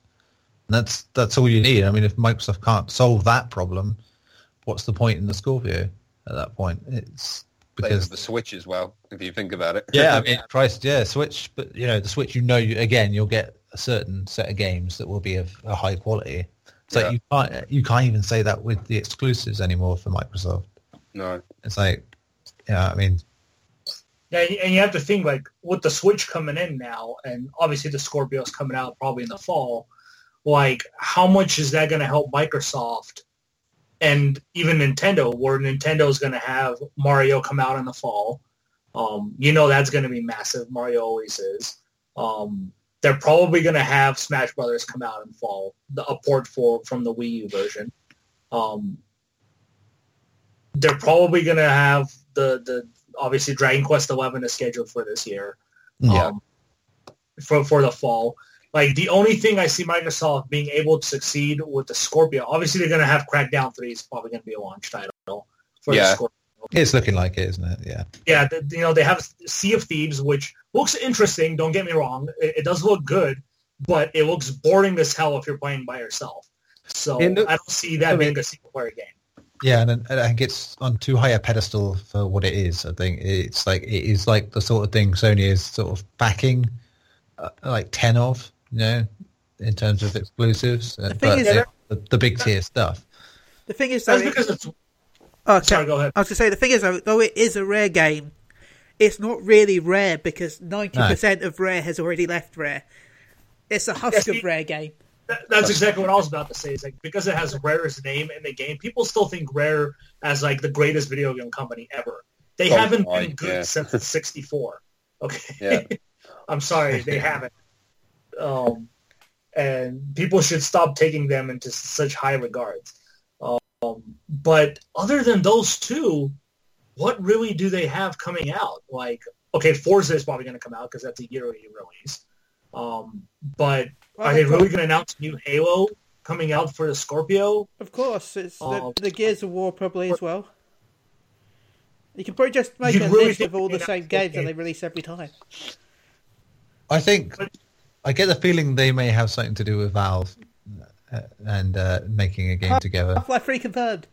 Not Half-Life 3, more likely Left 4 Dead 3 if you're going to get anything. I just think that's the only way they get a big game that they don't have to make themselves. Left 4 Dead 4, because they're skipping 3. Because, yeah, I mean, that is Microsoft's problem compared to Sony, is that Sony studios know how to make games, and Microsoft pretty much doing a bit too gun for hire with what they do now, and it's like, the people making their big franchises aren't the people that made the big franchises to begin with. And, you know, Gears is made by a different team. Halo is made by a different team. It's literally, I think, Forza that is still the only one made by the original bunch. Yeah, it's like they're going to go into E3 and they're going to mostly talk about the Scorpio. I think that's a guarantee at this point. Well, yeah, I mean, what else do they have to talk about?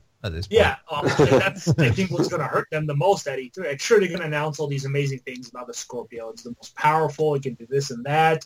That's cool and all, but I think Sony has proven at this point that people care more about the software than the hardware. And Microsoft really needs the software. And as far as their first-party studios are going, they're not really doing much of anything exciting. Like, Sony's doing all these brand new IPs that we've already seen, and even when they're not new IPs, they're reinventing their old ones and making them even better. Microsoft really needs to do something huge, and I know the Scorpio is going to be huge, depending on what the system is going to do, obviously. I think, personally, it's going to be the system they wanted to release in the first place, which is the all-online thing, and as much as they want to say it's not going to, and as much as people don't want to believe it, I think I do 100% believe that system is going to have exclusive games. And Crackdown is going to be the first one. It's like, if you're going to have the same games and they just perform a little better, what's the point? Really, at that point, Sony have done it. What's the point of having uber powerful console where nobody can utilize all that power? So, why make a whole different console if you're not going to have games exclusive to it? It's over 9,000. Like, otherwise, you might just admit it. All right, we're just making our own PS4 Pro type thing, and it just happens to be more powerful than that. But it's like, it's odd in some ways, but you get why it's a last throw of the dice sort of thing with. We've got a lot of money to throw at this, so we can keep going. And this is it. Microsoft can keep doing it in a lot of ways, where they'll just keep throwing money at the problem until it rights itself. And like I said before on this very podcast, I don't to think that any other company would have got away with it this long, you know. So what you're saying is the Scorpio in Dragon Ball Z terms is probably Goku and Super Saiyan 3. Really overpowered, but still slightly useless. Yeah, pretty much. Like, don't get me wrong, Scorpio and Microsoft can completely blow my mind at E3. They could. Like, yeah, no, they got the money to do it. Like, they can announce something insane, like a partnership with Valve, and all of a sudden Steam is on Scorpio, and you can play all your Steam games on the Scorpio. It's going to be a massive game changer. You know? Oh, huge, yeah, because it does kind of hint that they're heading that way. Yeah, or, you know, link with their Windows store, and all your Windows games can be played on that. But it can be a huge game changer. Obviously, they're still talking about the cloud. I haven't really seen anybody utilize the cloud thing yet. So the cloud's so powerful, they still haven't been able to get Crackdown 3 out. Well, they're working on Windows Cloud, aren't they? Where you don't have to download Windows, you just use the cloud version or something like that. I remember hearing about that. Yeah, considering the problems they have with Windows, that seems a bit odd. Anyway, I think we're talking about that a little too long on the older Xbox front. But it'll be interesting to see how the year goes in that regard, how both companies will approach E3 in a post-Nintendo Switch world, and especially if the Switch does really do very well. Which I think, and Twitch things up. Yes, and Twitch things up. That could put Microsoft in the number 3 position, which would be the first for them.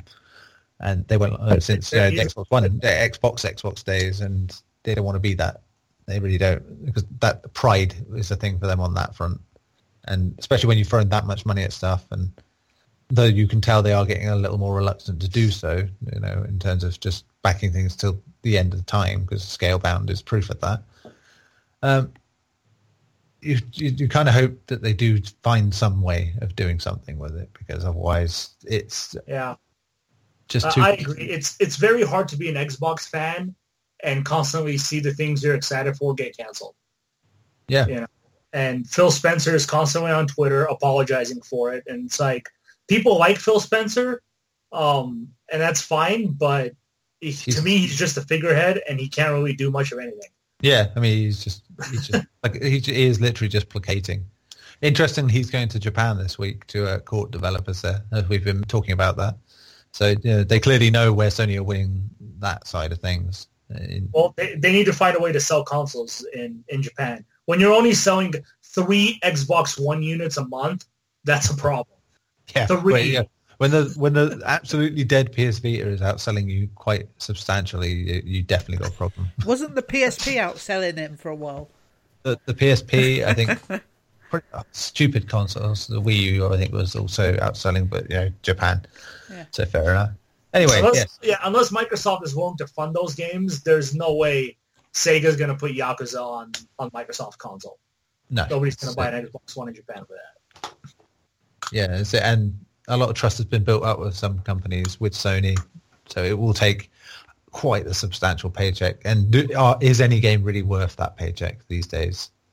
That's the question. Yeah. We shall see. Anyway, we've been going on quite well this week. This is one of the longest ones in a while. So we'll wrap things up with some quick game talk about what we've been playing this week. I will quickly say I've... Before y'all guys start that, I just want to ask y'all, what are y'all thoughts about, E3 giving the passes to the public? It's not much different, I find. Yeah, it'll make it a bit harder on the press, but in years past, there are a lot of people who are just basically glorified bloggers who have gone anyway, and they are just the same as fans turning up and doing the same job. It's stupid in a lot of ways, but smart in terms of business sense, I think. They need to make money. Companies are leaving the show floor to go and do their own thing more and more. Bethesda, EA, and Microsoft, I think, will probably follow suit, I think, the way it's going. And you can see why they want to recoup the money, and they'll make some proper bank of 15,000 tickets. My view is what they should have done is have one day for the public and one day for the press. I mean, the press could be there for the public day, but have it so that that way you got one day for the press if need be to cover stuff up, and then the public get in the next day. Because Gamescom's like that, I believe, isn't it? To a point, there's like a press part and then a public part. Yeah. And I might be thinking of the wrong one, but yeah. I think the people who bought tickets are going to be very disappointed at E3. Yeah. I mean, yeah, that's I think Jim Sterling pointed out quite well. It's like they're not going to get the access they think they're getting. It's like they're not going to be able to go and sit in on the conferences. So it's like, why pay hundreds of dollars for getting half the experience? Not even the good part of the experience. Yeah, that, and I don't think these people are considering that the waits for press to play a game can sometimes be like 2 hours. Yeah, that's and that will definitely get bigger. That's press, yeah. Yeah, this is going to be like 6-hour wait just to play a 10-minute demo. Like, I don't think they're realizing what they're getting themselves into. It sounds like Eurogamer Expo, where I saw a queue for Skyrim when that got announced. Because they had Skyrim playable at Eurogamer Expo before, you know, release. And the queue was 5 hours long to play it for 15 minutes. Yeah. I literally went around the building and out the building. And in this day and age, how many games are really, really worth queuing up for hours to play 15 minutes? Especially with all the online betas games have these days. Yeah, exactly. It's like, well, I could just wait 2 months and play this game when it comes out. I don't think developers are going to be walking around the show floor anymore. I honestly do not think they're going to be on the show floor anymore because it's just going to be way too crowded and insane. No, it's exactly why Activision don't do it so much. It's why EA have left it. It's why Bethesda left it to a degree. It's like try and distance themselves as much as possible from the main event. So, but you know, understandable. Alfonso, as it was your very good question, what were your feelings on it? Well, in my perspective, being the consumer, since y'all are depressed, I think... In the loosest sense, yes. Yeah, in the loosest sense. You know, we're all gamers, so it would make sense to have the public join in terms of knowing that the press has hands-on with these demos all the time. And usually certain games don't come out a year or 2 years after. So y'all have some type of perspective on how the game works. Or we have to wait till the final release is available to the public. But I think it's a bad move because, like you said, y'all wait 2-3 hours just to play a 10-minute demo. So imagine us. We probably have to wait longer knowing that y'all depressed, y'all have the privilege. Because y'all have the appointments made. We don't really, probably don't really have no appointment. We just have to wait our turn. So, and adding 15,000 more people, I hear the interviews that y'all talk about and all the videos, and it's already packed. So, I don't know how this is going to work. Badly, but they won't care because they'll make the money. Basically, I think is it. And that's all they're really worried about at this stage. Is we're like, in money. Oh, we're in the money. They clearly can't think of a way to entice developers to come back and publishers to come back. So they're just thinking, well, rather than that, we'll do that damage limitation and turn it into Comic-Con, effectively. Pretty much, yeah. And here in Salt Lake, Comic-Con on the Saturday, not a good day. Yeah, and it's, I mean... Even here, I think we had like a very small one, and yet it was still very, very, very busy. And we're just a town here. It's ridiculous that it could be that bad. Hell, Scarborough had a sci-fi convention and it was busy. Scarborough convention. Scarborough is a sci-fi convention. I went to the first one and then I couldn't be bothered going to the others because it was. They let too many people in for such a small area, and it was just yeah. That's the thing. Like I don't know how they're going to fit 15,000 people into that venue that's already packed. They're going to leave them outside. They don't actually get to play the games. They buy the ticket to stand outside and loiter. They get to look at screens from a distance. Like, I hope they consider like the fire marshal's rules of. People in a venue before they have to shut it down. Oh yeah, I remember Fanfest where the fire marshal had to come in. Remember? Yeah, Fantasy Fanfest with the shopping line. Oh my God, yes. They had to get the fire marshal in because he was warning them that they had too many people queued up to purchase stuff. Blimey! I keep forgetting you two have met. Like yeah. And he's now scarred for life. My life was made better. What are you talking about, Ben? Mike, do you have anything to add to that? The whole E3 thing? I haven't been to E3, so I don't really know what it's like from a, the experience itself. But I don't know. I imagine it would be I just imagine it'd be a bit more of a mess, to be honest, for everyone involved with all those other extra people there, to be honest. I mean, it's difficult enough from what I understand as it is, even for the press guys and stuff.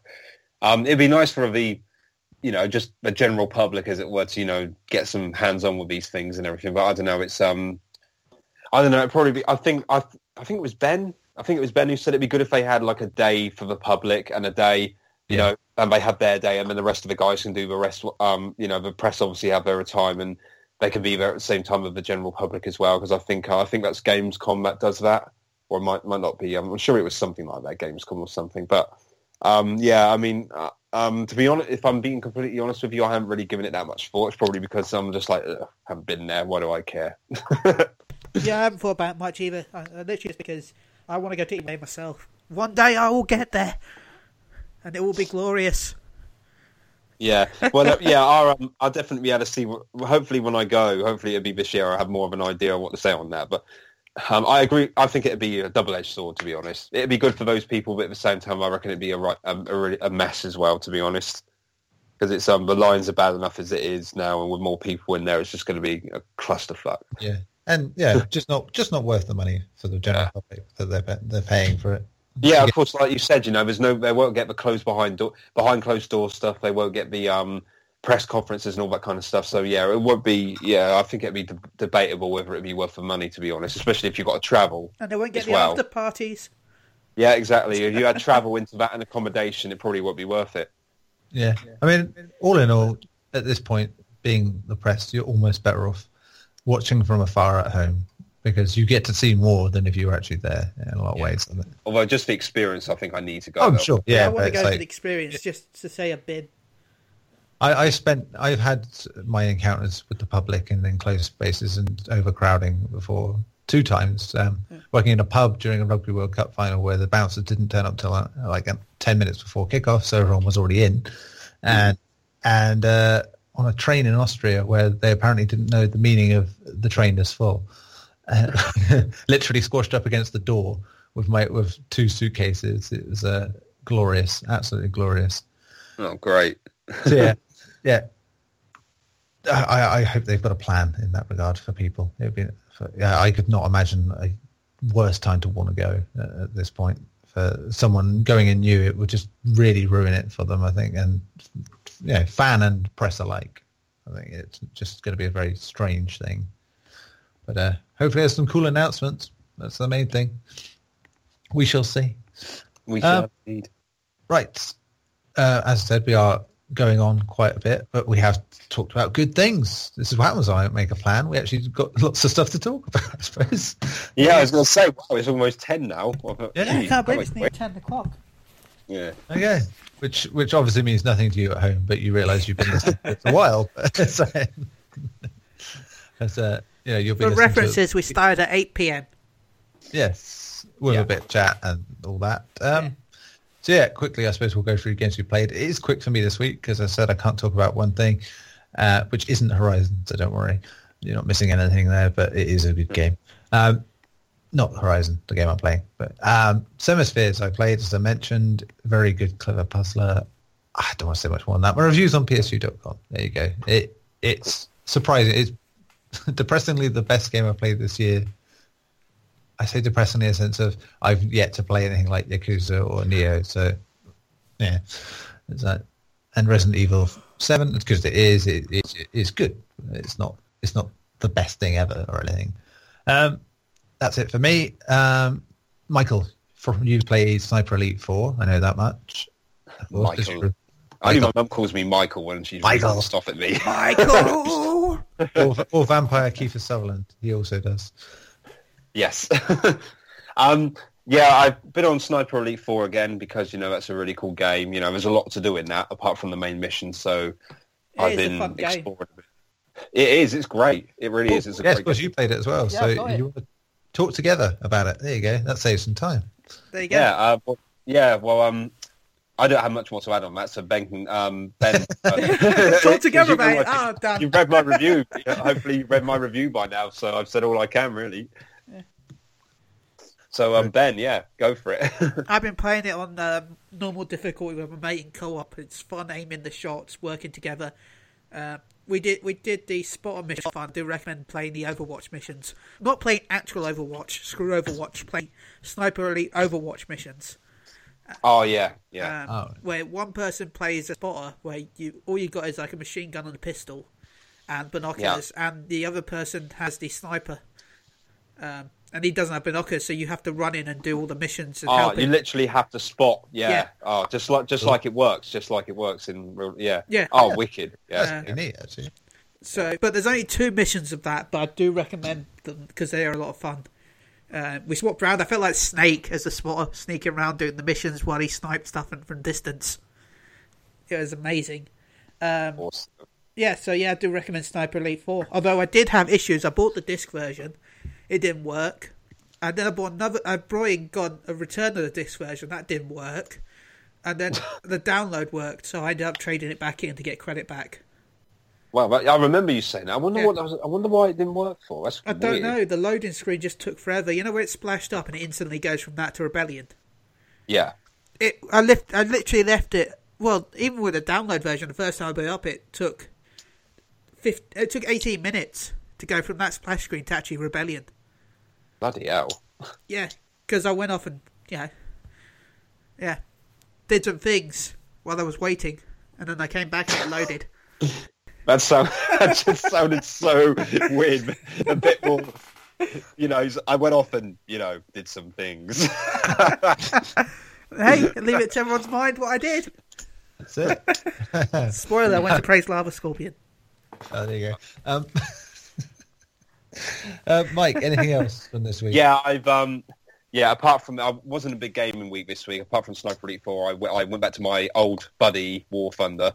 So I did a couple of matches in that. I swear, the amount of updates for that game, every time I turn on the PS4, it seems like there's a new bloody update for that game. But I do love War Thunder. It's going back to it after a long time. You can see, I always check out, they've always added so many new planes and stuff. So I was like, ooh, I tried that out. And then usually rubbish, so I end up going back to the classic plane. So yeah, I jumped in my Spitfire, in my Messerschmitt, and just shot a bunch of people, which is always good fun. It's one of those games you can spend ages on, or you can literally just spend a match or two, which is good. So, that's about it, really. I've enjoyed that again. Yeah, I expect I'll be on more this week. Cool. Ben, what else have you been playing? Well, I played a bit of Dragon Ball Fusions on the 3DS. That came out recently. That doesn't count. Yeah, I'm not going to say anything yet, but it's good. Sniper Elite 4, again, you guys know my opinion, and I've got a virtual reality PSVR game at last. I've got a VR game at last. It's launched, but still, yes. Which I'm working on a review for, but it's not much in the game content-wise. It's literally one table, one map, and then some bats. So it's not exactly the easiest game to review. I'm working on that. The review is basically there's not much here. You have a generic like arena looking cybery virtual reality sort of, you know what I mean, like Rayy sort of arena, and you're a tennis bat because you don't see your character. So it feels more like a tech demo than a game. Yeah, I want to say yes. There's a few cool features. You got a few little mini games. But even the mini games are still in that little arena-y. There's no different arenas at all. There's no different styles of arenas. There's no anything.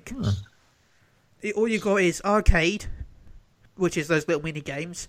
A tournament mode, which is, you can guess is a tournament in the same arena. Yeah. Which, as the other character, is just a weird-looking 2D, 3D sprite thing. Isn't really that much of it. It's not like there's loads of different characters you can fight, play against. Say fight against versus table tennis. Well, you might fight. I don't know. Get bored, fling the bat out. Then you got one versus one mode, which again is just tournament mode, but just one match. And then you got training mode, which is just training mode. So yeah, it's not exactly. I don't think that's going to be a very good game. So yeah, it's definitely going to get one of my lowest scores I've given in a long time. Hey, but at least you can customize the color of your tennis balls. Well, there you go. Tennis balls in a ping pong game. They couldn't even get the realistic stuff right. It does. You can make it green like a tennis ball, which I did. Oh, you know, because you want to be playing a better game, I suppose. So. But yeah, it's definitely not going to be a good review, which is a shame because you can smack the audience down with the ping pong balls. Well, that's worth a point, I suppose. Yeah, I found it by accident when I was trying to work out the controls because the game doesn't tell you how to pause the game. I thought you just press start. I thought, just press start, that'll pause it. Nope. What you got to do is press the PlayStation, the move button and the trigger. Oh, Jesus. But the game doesn't tell you that, so I thought my game had crashed. Because I got it open once, somehow.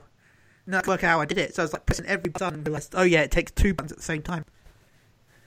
And I've also played Final Fantasy XIV, which, if you check psu.com, I did a huge coverage over Fanfest this weekend. And new samurai job announced, yay, and maps huge, yay, and all the good things. Go check out my preview at psu.com.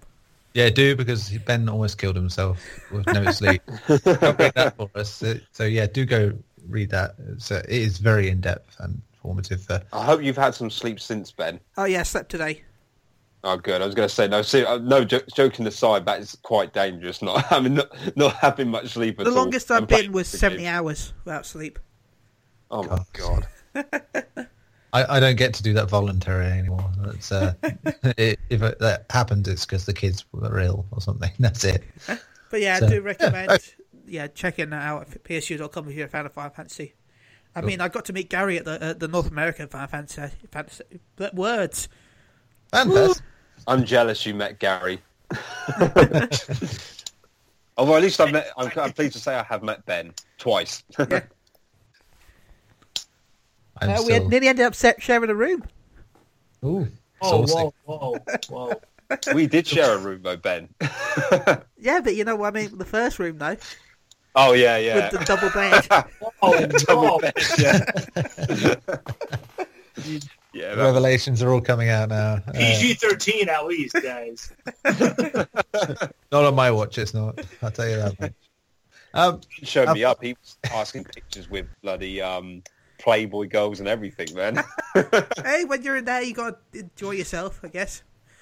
Also, I just purchased, while we've been doing the talkings, I purchased World of Final Fantasy. Oh, there you go. So I'm downloading that. Woo! It's a favourite of the Armenian Argonaut himself. It's, because it was 29 quid, so I thought, fuck it, I'll buy it.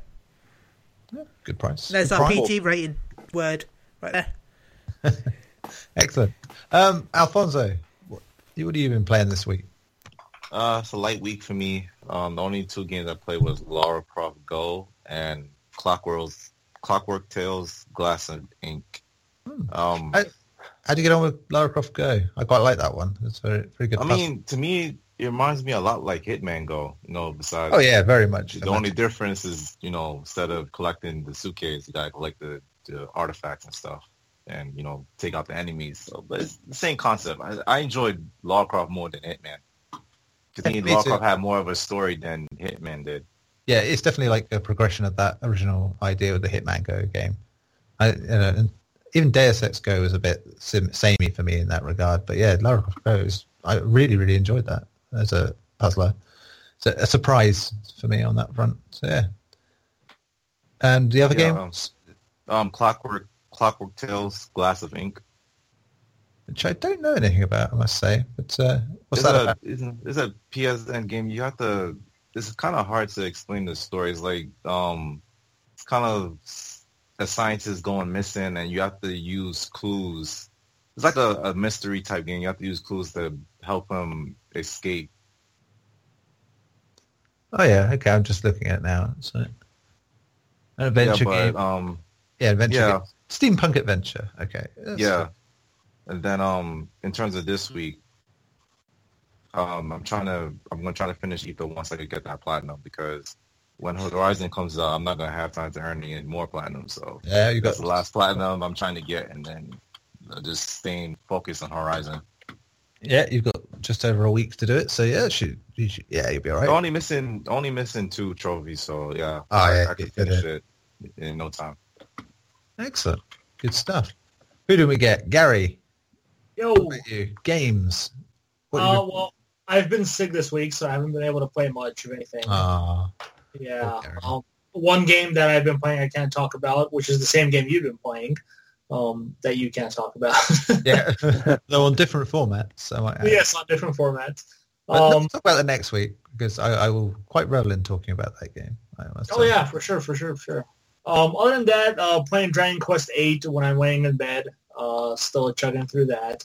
I have been playing, now that I'm feeling better today, the LEGO Dimensions LEGO Batman movie story pack.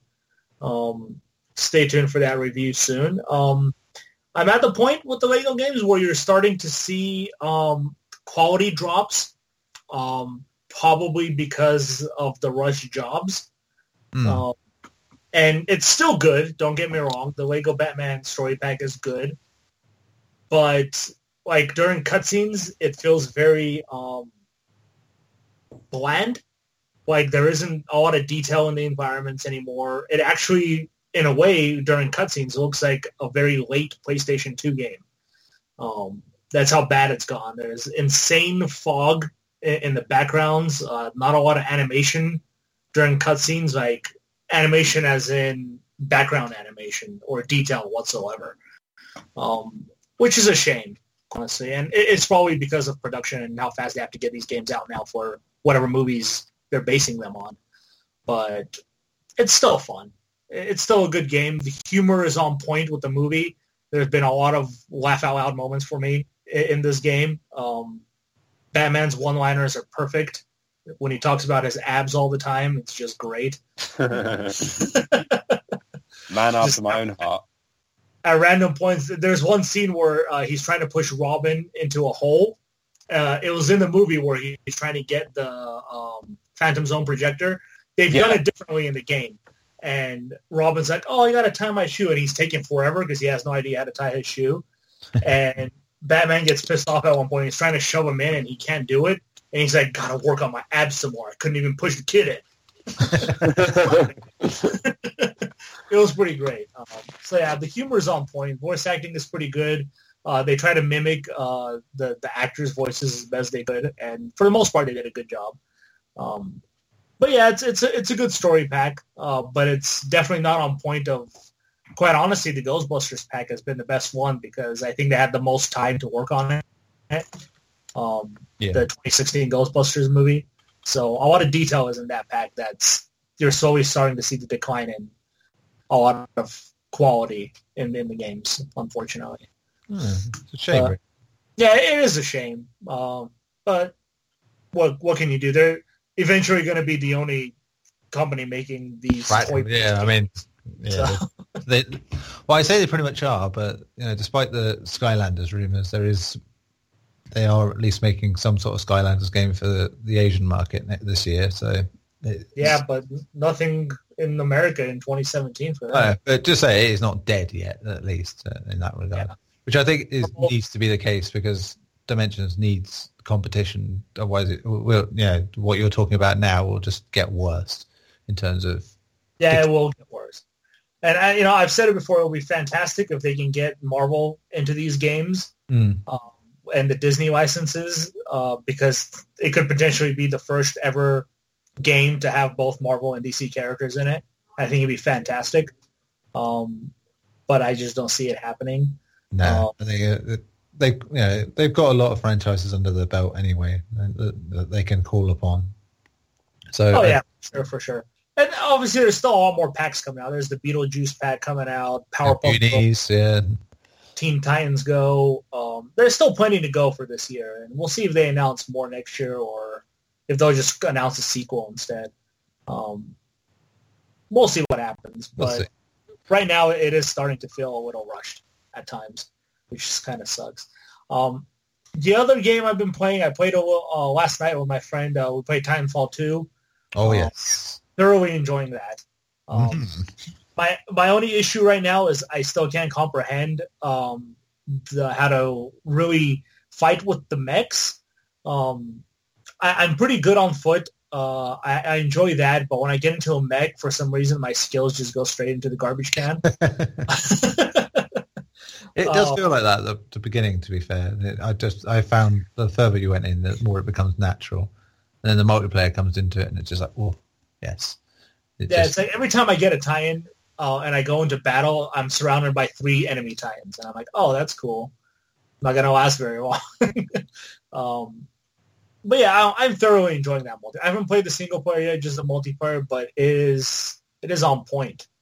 It's very fun multiplayer, very fun stuff. Yeah, I said last year, it is the total package. It is a great single player, great multiplayer, and just bloody good. Bloody good. And definitely, for me anyway, the first-person shooter that reinvigorated my care and love for it.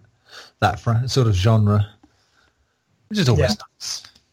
I just wish they'd give it more, love over Battlefield, quite honestly. Because I have played Battlefield 1 a little bit, and it's good, but it's not Titanfall 2 good.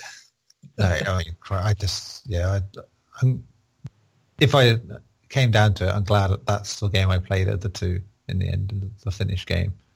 Because, as I said, still one of my favourite games so far this generation, without a doubt. Probably just edged out by XCOM 2, I'd imagine, but... Yeah, and it's cool because it allows, even if you're not good at a game, to still feel like you're accomplishing something. Yeah, because multiplayer is brilliant for that. There's just so much you can earn points for in certain modes. You don't even need to attack and still do well. You can be very defensive and still rack up big points. I've won games and been the top scorer without killing people. It's like because you just defend the base and and keep capturing stuff and. It's brilliant like that, but I do love about it. Yeah, so it's been a good 2 days that I felt better. Yeah, you put some real gusto into it now. You're back in the saddle. That's good. Now that I'm back in the saddle, back in the saddle. Cool. I think that wraps us up now, doesn't it? Then that's all the fun, happy things have happened for episode 155.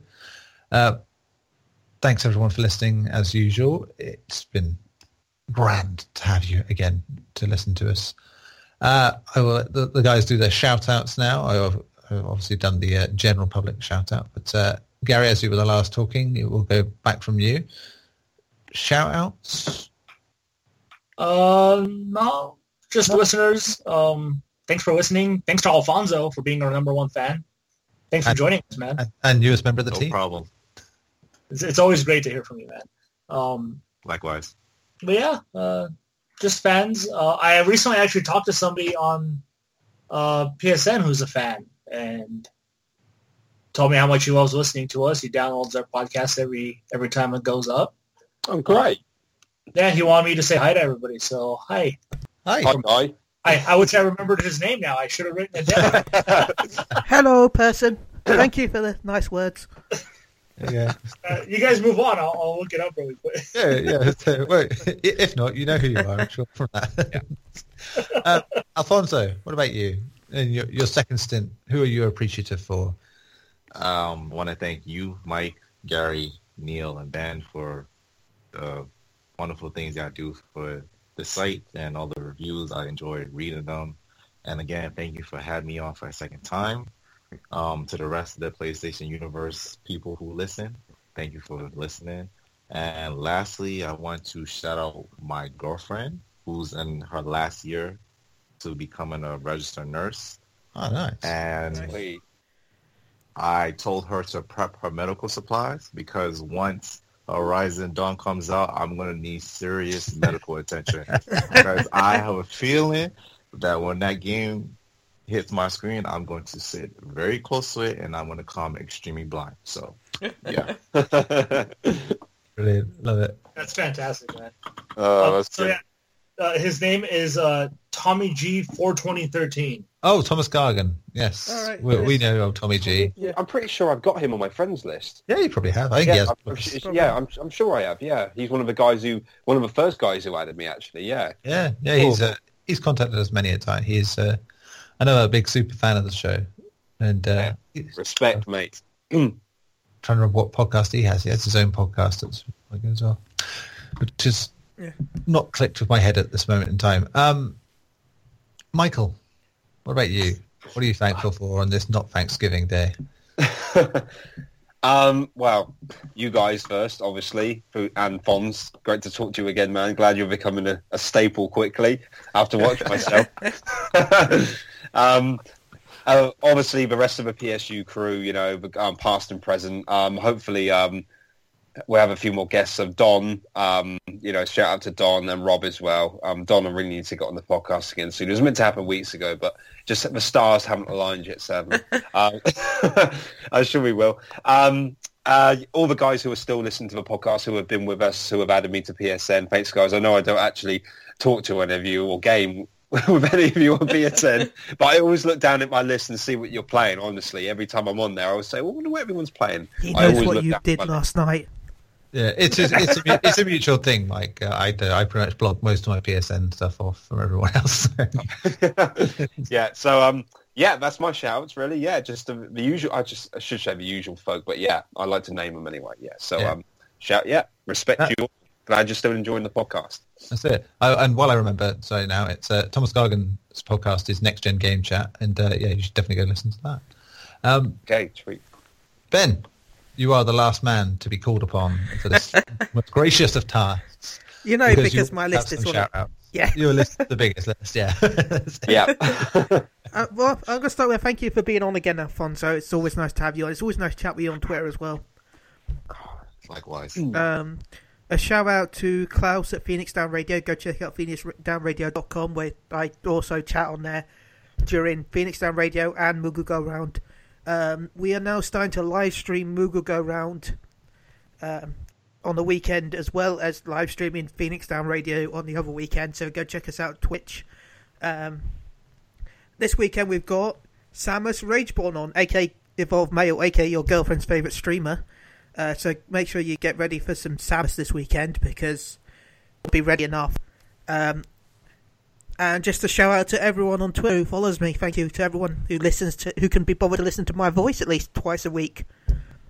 Because you're crazy. Because I can't even want to listen to my voice once a day, let alone all the time. So words. Thank you for listening. Hey Ben, I just mute the podcast when your voice comes up and I turn it on. Oh, that's it. That's a perfect situation right there. I'm just kidding, man. I would never. That would be confusing when we're talking about certain things. Yes. Also, praise Lava Scorpion. Anyway, that'll be it. Thank you. Cool. I thought we'd do something a little different in the show, just based on what me and Chili did last week. But we'll do it with games. We are as. Reading, even talking about one of these words is true. One of these functions, yes. We are just under 10 hours away from Horizon Zero Dawn's embargo date at the time of this going up, and I'm going to get everyone to guess what the average score will be for Horizon, and then next week we'll come back and see who. By the time we record next week, we'll see who is closest. And we'll do this as a common thing, I think, for big games, and see how close we get. We'll have an on-running contest. So I will go first. I will say 89% for mine. Ben. Are we doing it? Okay. 85 or 7 out of 10s. 85. This is the average, remember. So it's, 85%, aka 7 out of 10s on average. 7 out of 10, yeah, modern 7 out of 10. That's true. So you say 85, I say 89. Michael, what about you? I'm going to keep saying it now because you say no one says it. So. Yeah, I was going to say this is really, really odd, Michael. Yeah, as in the Metacritic average. Yeah, Metacritic. All right. I've actually thought about this. I'm going to go for 90. 90. Sorry, yeah. I'll clarify. We'll be basing it on the OpenCritic average rather than the Metacritic. So yeah. That's... Okay. Well, okay, that still applies, right? 90. Yeah. Yeah. So that's okay. Yeah. No, I think it will be 90. I've got a feeling. Cool. Alfonso, what about you? I also agree with Mike. I'm going for 90 as well. Safe save. Good, good. Homeboy. Gary, what about you? I'm going to go with Ben. I'm going to go 85. Between 80 and 85. But you got to pick a number. Seriously. 85. 85. 83. I'm going to go 83. 83. Okay, 83. Oh, okay.